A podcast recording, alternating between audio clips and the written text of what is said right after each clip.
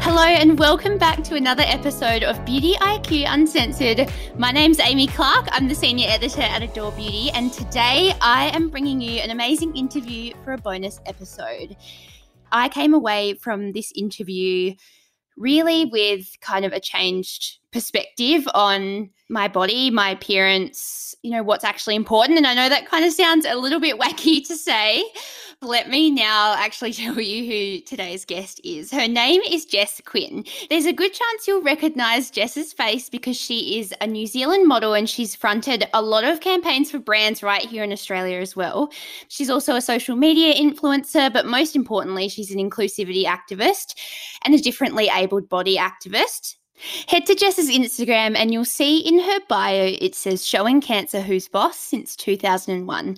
I'm going to let Jess tell you about her story, but I want to say that this conversation is basically, I feel like it's essential listening for anyone who criticises their body, looks at their body and wishes that it could be changed or looks a different way.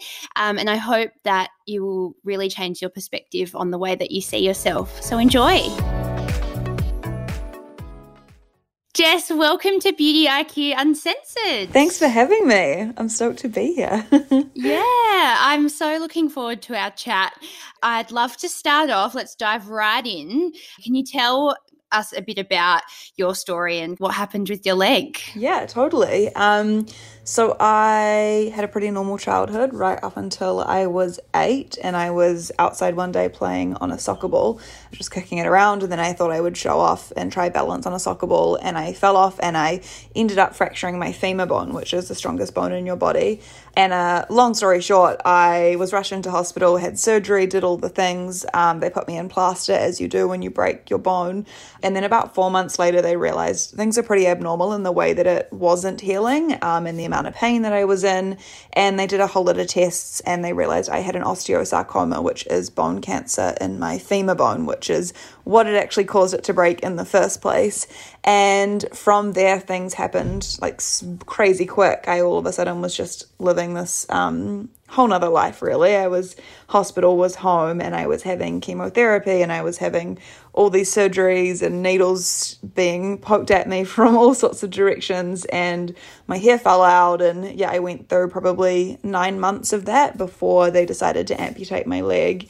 But I had a really rare amputation which made life even harder than it would have been um, otherwise. So yeah, that was a whirlwind of my life. So my surgery was a month before my ninth birthday, and then I basically had to learn how to navigate life in a new body, if you like. And I don't really remember life prior to that. There, there was eight years that I do not recall, um, but that's pretty much what I remember. Yeah, and then now, you know, part of your job, I guess, is being, um, you know, you're a model, um, you're, a, you know, disability activist and influencer, if you will. And so I guess like a large part of what you do for work now is to do with beauty or the way we look.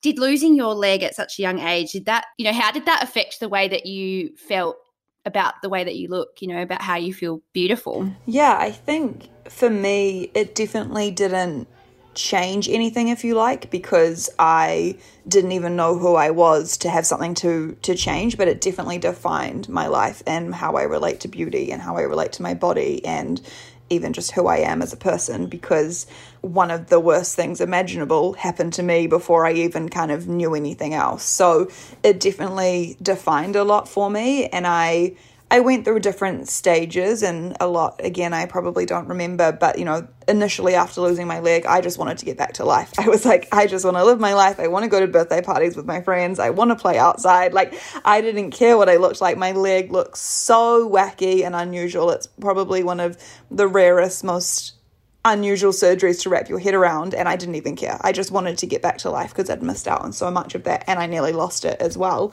And then I reached my teenage years, which is, I guess, the pivotal point for most of us when we start to, yes, I guess, discover ourselves and judge ourselves and compare ourselves and get caught up in what we look like. And I was no different, but I was also had the added pressure of realizing I looked really different from anyone else. So that definitely, I guess, changed my relationship or defined my relationship with beauty, because I didn't see myself anywhere. But I wasn't, although I did have a couple of years of a really rough period with body image and understanding how I fit into the world, if you like, I wasn't never someone who, you know, I want to look like this celebrity or I want to do this. I never was caught up in that world. But I think I've done a lot of, I guess, thinking about it in recent times. I think maybe it comes from a place of knowing I never would fit into that mold, even if I tried. Like, there, I could look at a celebrity and be like, well, she's got two legs and has looks nothing like me, therefore I'm never going to fit into that. So why will I try achieve that kind of form of beauty? So part of me wonders if that was my relationship with it. But also I think I experienced such a confronting thing at such a young age. I guess my abilities and my life was nearly taken from me. So caring about what I looked like was just probably the most minor thing. I just didn't care.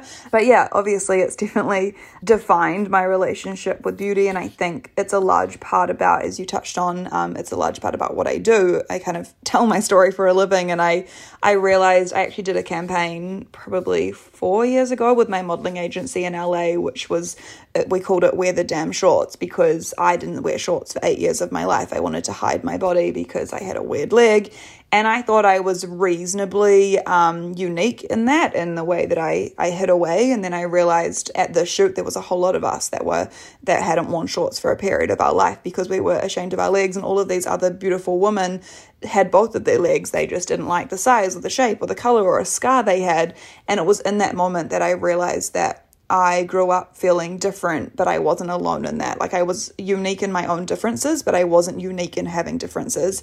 And I think that's the moment in my life where I kind of, I realized that we all need to talk about this more, you know? We all grow up with these societal pressures of having to look a certain way, to be a certain way, with beauty and everything. And I think that's when I started to want to want to challenge that. And I have no idea if I answered your question at all. But um. You did. You did. I just, I didn't want to interrupt your flow. The part about that example that you give, this campaign that you worked on and not wearing shorts, like that to me is such like a penny dropping kind of moment, because like I'm one hundred percent that woman who doesn't wear shorts because of, you know, I don't like the way that my legs look into relation to how we think legs should look. You know, if you've got mm-hmm. spider veins or cellulite, which is, we all have it and it's so normal, but we yes. grow up thinking that it's not normal and that it's something to get rid of. Stretch marks, like, you know, all these things. And then to compare that to to you, who your reason for not wanting to wear shorts is because,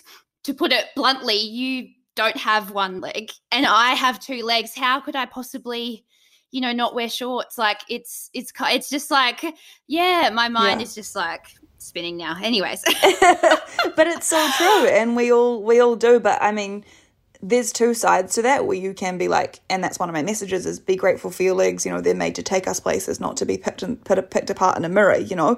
But then there's also the other side of it that we've grown up in this world where we're told that, you know, we should look a certain way. And even if we're not told it with through voice, we're told it through subconscious messaging.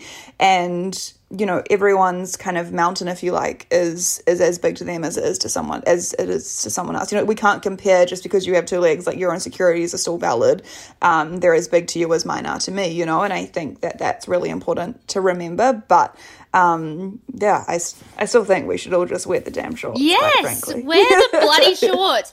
Life's too short, and also it's too hot. Like, we don't it's way need too to, hot. We don't need to be sweating unnecessarily. Moving on to a bit of a, like a, a lighter topic, I have to ask you, obviously this is a beauty podcast, I have to ask you because you actually did something beauty related that I've been tossing up, and I know a lot of people have been tossing this up in lockdown, which is getting a haircut and getting this kind of curtain fringe. Yes. So, oh my gosh. Uh, yeah. Was that like a, was that a moment deciding to do that? It was a moment.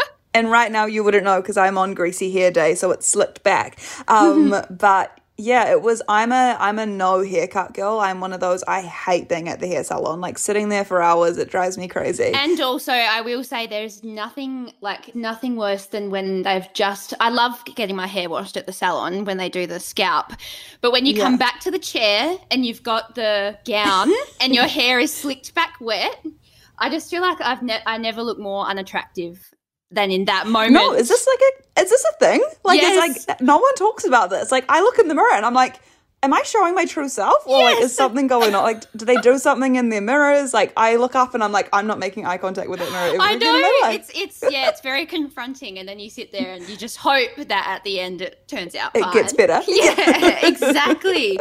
But for anyone who's been thinking about getting a curtain fringe, what products have you been using or how has it kind of worked into your day-to-day routine? Yeah. Well, firstly, do it if anyone's contemplating. I came out of the end of a really kind of rough couple of years and I just needed a change, so I got some bangs, um, and I think that was after the first lockdown in New Zealand. I got bangs, and then recently I actually cut my hair off, and I've yes. always had really long it hair. It looks amazing. Oh, thanks. I'm so stoked with it because I just like, it's low maintenance and it's great.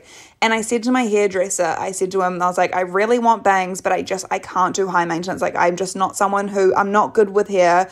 I don't know how to use hair product. Like, I swear I put hair product in and it turns to like clay. Like, I'm just not good with that stuff. So I'm like, I really want a hairstyle that I can do low maintenance. And so he managed to, I think the key was getting them cut not too short so that they could be kind of pulled back or whatever it was. Um, So to style, I literally, I wash my hair probably every two days. And then when I wash it, I just obviously towel it to dry it. And then I kind of brush it down like it's a straight fringe. And then I hair dry that part. And then I, but before I do that, I put my middle parting there so that it kind of sits well.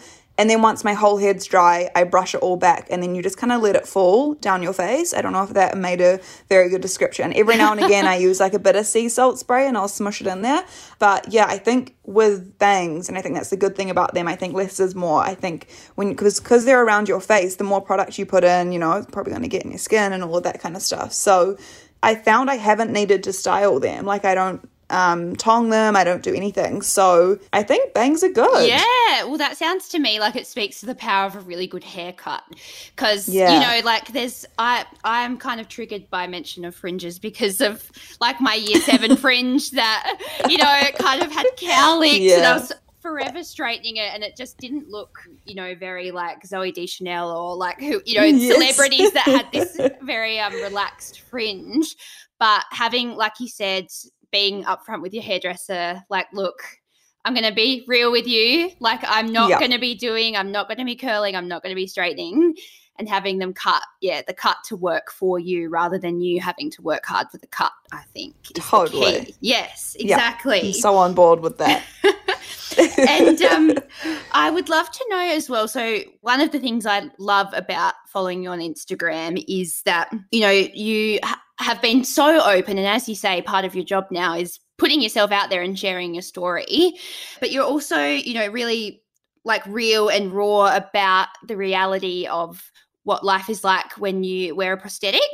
I would love mm-hmm. to know about um, for anyone else that might wear a prosthetic that's listening, you know, how do you mm-hmm. care for the skin, you know, around your um, kneel? Is it yeah. the, the knee, knee slash heel? And I mean, Yeah. probably first it might be good to explain that part of your body, ha- what happened with the operation there. Yeah, totally. Um, for anyone listening, I recommend as I speak to pull up Google and just Google rotationplasty, because there's nothing better than a visual.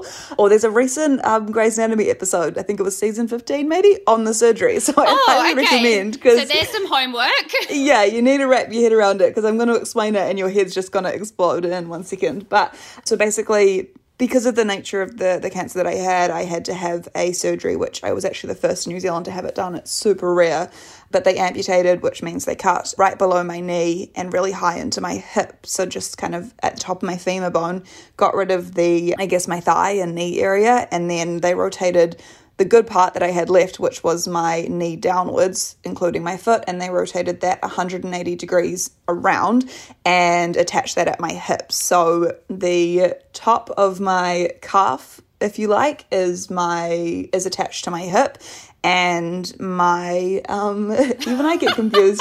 My heel looks like my knee, if you like, and if you imagine moving your foot right now, I move mine like that but backwards, which allows kind of like a knee movement. Yeah, which is why I called it and I hear you call it your kneel, your yeah. knee heel. But I can, you know, I can only imagine um, wearing any sort of prosthetic mm-hmm. takes a toll on that joint, the skin around that area, you know, inflammation, swelling, like all of that kind of stuff. So how do you, you know, keep, take care of that skin to, I guess, make it as comfortable as possible? Totally. And I think it's been really interesting to navigate because of how rare the surgery is. Most things you'll find on amputees and on how to look after a prosthetic or a stump is what they would usually call it, is for people who have a stump, if you like, whereas I have a foot, which makes absolutely no sense. So I'm like, do I research more like podiatry and how to look after a foot, or am I researching like an amputee kind of stuff? So I've just kind of trialed and erred for myself, and I'm really lucky that throughout most of my life until the last couple of years I've had pretty much no issues, but the last couple of years I had some unexpected pretty horrific swelling for two years, and it was actually through that process, which is like a lot of us, we learn how to look after our skin when we get bad acne or whatever it is. Like it takes getting something bad for us to learn how to look after it. But I learned how to look after this leg. So I do regular massage with um, an ointment, and I, I sleep with a compression sock on. I do a lot of hot cold stuff. So I, in the morning I have my normal hot shower, but then at the end of my shower, I put cold on it. And so just little things like that. I, I'm someone who Um, has as many natural things as possible. I don't like any kind of unnecessary chemicals, so I stay away from that, and I treat it like a foot as best I can, except it's a foot that lives inside of a leg. um, so it gets pretty sweaty and it's not not the best. So I you know I shower a couple times a day and all of that kind of stuff just to look after it. But yeah, I keep it as low maintenance as I can, um, much like my fringe. Um, yeah, I pretty much um, yeah do the best I can with with what I have. Yeah, and I saw um that you posted once about using like a, a cabbage leaf. Oh, yeah. Because I know that actually like a lot of women after giving birth, for example, they might yes. do the same thing for their boobs, like when the milk's yep. coming in. So do you, is that something that's kind of like for, for inflammation? Yeah, so that was in the past two years, like any kind of healing journey, if nothing's getting better, you get to a point where you'll try absolutely anything. And I'm lucky I have a community of people who gives me ideas. And I think a lot of people had experienced that with their breasts, is like the, I think it's something to do with the cabbage. And as you say, the inflammation, there's something in that. So I was at a point where I was stuck in bed. I couldn't put my leg on, my prosthetic on, because the swelling was too bad. And I was like, I'll try anything right now. So I literally glad wrapped on a um, cabbage leaf to my foot. Um, I don't know if it did anything to this day because my swelling didn't really get better, but to be honest, nothing seemed to help it. So for me, it wasn't great. But I must say, ice really helps me a lot. Um, and ice is also something I will use on a pimple. So it's just that kind of inflammatory thing. And I have a face roller, like an ice roller that I use a lot, which I love for my face. And I'd use that on my leg every now and again. So ice is probably the only thing that helped. But and time. I'm lucky it's just after two years started to heal itself, which is amazing. But I don't know if the cabbage cabbage worked, but apparently it's great on your boobs. So. Yeah.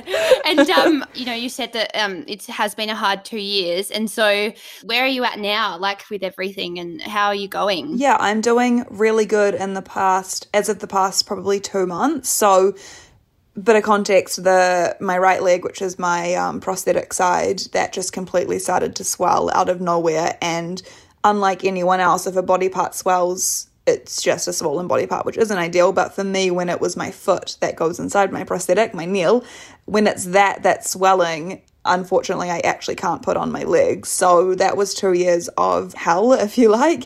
And at the same time, simultaneously, my left leg, which is my good leg, and I rely on that for everything. It also had a, I did Dancing with the Stars, and I, I really ruined my leg during that process because I relied on it so much. So yeah, over the past two years, I haven't had a good leg, which has been really tough. But as of the past two months, it's really gotten a lot better. I'm actually starting to get to the point where I can move again.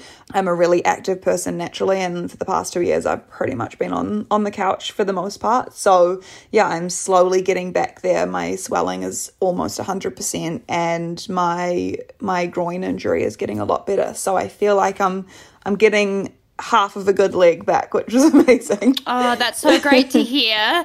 People say, oh, you know, what doesn't kill you makes you stronger, or you're, we're always kind of told to come out with this, some kind of silver lining that's come out from it. Have you felt like that that's been the case for you, or, you, or you've just really leaned into like, actually, this is shit?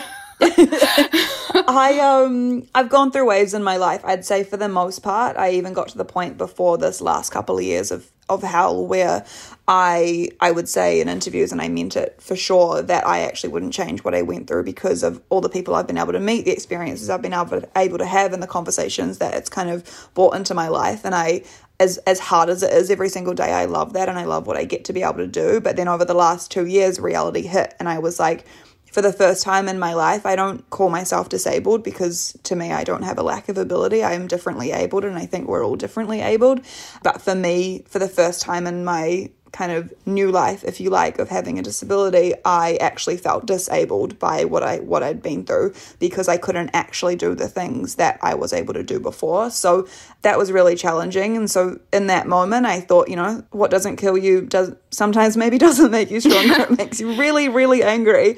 But I, I do think overall um, that that saying is pretty true. I think going through something so massive at such a young age, it's definitely changed my outlook on life and my perception of of living, I guess. And I'm I'm really grateful for that outlook. But I think there's two minds of that. There is, I think adversity does give you this kind of strength and, and tenacity that, that is amazing. But then sometimes it's also okay to just wallow in, and this is actually shit, you know, like, and I think that that's okay. I think there's a real pressure, like all of this, this fakeness on social media. There's also this pressure at the moment to just be positive and to be happy. And I'm like, I think that's grateful. Great. Yeah. Be grateful. Be, you know, all these kind of things. And I think that's awesome. Be grateful, be happy, but also don't feel guilty if you don't in a, in a moment. You know, my kind of life motto, if you like, is feel whatever you're feeling, just don't unpack and live there. So right now I'm I'm not feeling the best, but that's fine. But you know, as long as I don't stay in that mindset and I'm able to get out of it, then then that's cool. So that's kind of how I look at life, if you like. I really love that saying. Um, I want to ask as well about, in the usual discourse around diversity and inclusion, we talk about, you know, skin tone, body size, stretch marks, cellulite, and all of that kind of stuff. So do you feel, as a differently abled person in twenty twenty, like, do you think, do you feel included in that kind of body diversity conversation, or do you think there's more work to be done? I think both. I kind of, like I touched on at the beginning with the comparison to celebrities, I'm not someone who's ever felt felt sorry for myself for not being a part of a picture because I kind of just didn't expect to be a part of the picture. um, but then I realized that I think I think we can all sit here and cry that we weren't represented, but I think you actually need to stand up and put yourself in that environment, you know, not not that everyone has to be a model, but I mean, you have to stand up and be like, hey, I've got a voice and I want to be heard as well. And I think that's how we create change. Um, I think sitting here and, and wallowing over all of our differences and not being represented, I think that's all well and good, but I think we actually, as I said, have to stand up and, and ask to be seen, or, or put ourselves out there to be seen. I don't think we're ever going to get to the point where every single person is being represented because every single person is so, so different. But I hope we get to a place, which I think we're getting to, where young people can grow up and see that there is, this world is made up of a lot of differences, so that every campaign and billboard and T V show and movie doesn't just have the same looking people. Will we get to a place where every disability, every disease, every syndrome, every body is represented? I don't know, because there's so much difference. Um, but I hope that we're heading towards a place where we're normalizing different, which is kind of my main mission, my main mission in life. Um, so yeah, I think we're getting there, but you know, I look towards some brands and I'm like, oh, done, we've we've we've done it, we've achieved what we want to achieve. And then I looked to the kind of to the right and I'm like, oh wait, what? We've got so far to go. Yeah. So I think um I think both, but yeah, definitely I think if you want to be seen, then then stand up, right, or use your voice. So yeah, I hope we can keep keep doing that. So finally, the last question that I wanted to ask you, you know, that I feel is going to resonate with people is, you know, I guess to anyone who might be listening, you know, myself included, who ever, you know, makes negative comments about their body or things that we'd like to change, like, what's your message to that person, you know, that might be able to help them maybe see the, their body in a different way? Totally. I think my biggest thing is is trying to find a way to be happy and comfortable in your body, regardless of what it looks like. I think looking at our bodies as an object and something to be picked apart is such a thing that we've been taught to do. And I think what's most important. And like, personally for me, I don't want to get to the end of my life and be like, oh, I wasted so much time just picking myself apart or missing out on opportunities or times with my friends and family because I wasn't happy in who I was, when what's actually important is what my body can do and how it can move and what I'm able to achieve in that body and the people I can touch and all of that kind of stuff. So I think it's trying to find things that make you appreciate your body for how it how it moves, which is why, you know, exercise is really important. But if you're looking at exercise in a way to lose weight or to reduce cellulite or whatever it might be, then exercise isn't important. Exercise is amazing because you can appreciate that your body, you've got two legs maybe, or you've got one, and you're still able to move your body, you know? So yeah, I think that's kind of my main thing. I actually, just as you were asking that question, pulled up a quote, and I'm going to read it because it's one of my favorite oh. quotes. It's by Ruby Cower, I think is how you say the last name. I'm really sorry if I butchered that, um, but it's one of my favorite quotes, and it says, "I reduced my body to aesthetics, forgot the work it did to keep me alive. With every beat and breath, declared it a grand failure for not looking like theirs. Searched everywhere for a miracle, foolish enough to not realize I was living in one." And I think that quote is just amazing, and I hope that everyone look it up, save it, refer to it when you're looking in the mirror and you're just having a bad day, um, because I think it's so true that we're all like just living in an amazing body, you know, yet we still pull it apart for, for what, you know? Thank you so much for taking the time to join us on the podcast. I've really taken a lot away from this chat, so thank you. Oh, thank you. Thanks for having me. Thanks so much for listening to this episode of Beauty I Q Uncensored. If you love the show, if you love us, please do go into your, wherever you get your podcasts, and leave us a five-star review. Tell all your friends, and otherwise I will speak to you next time. Bye.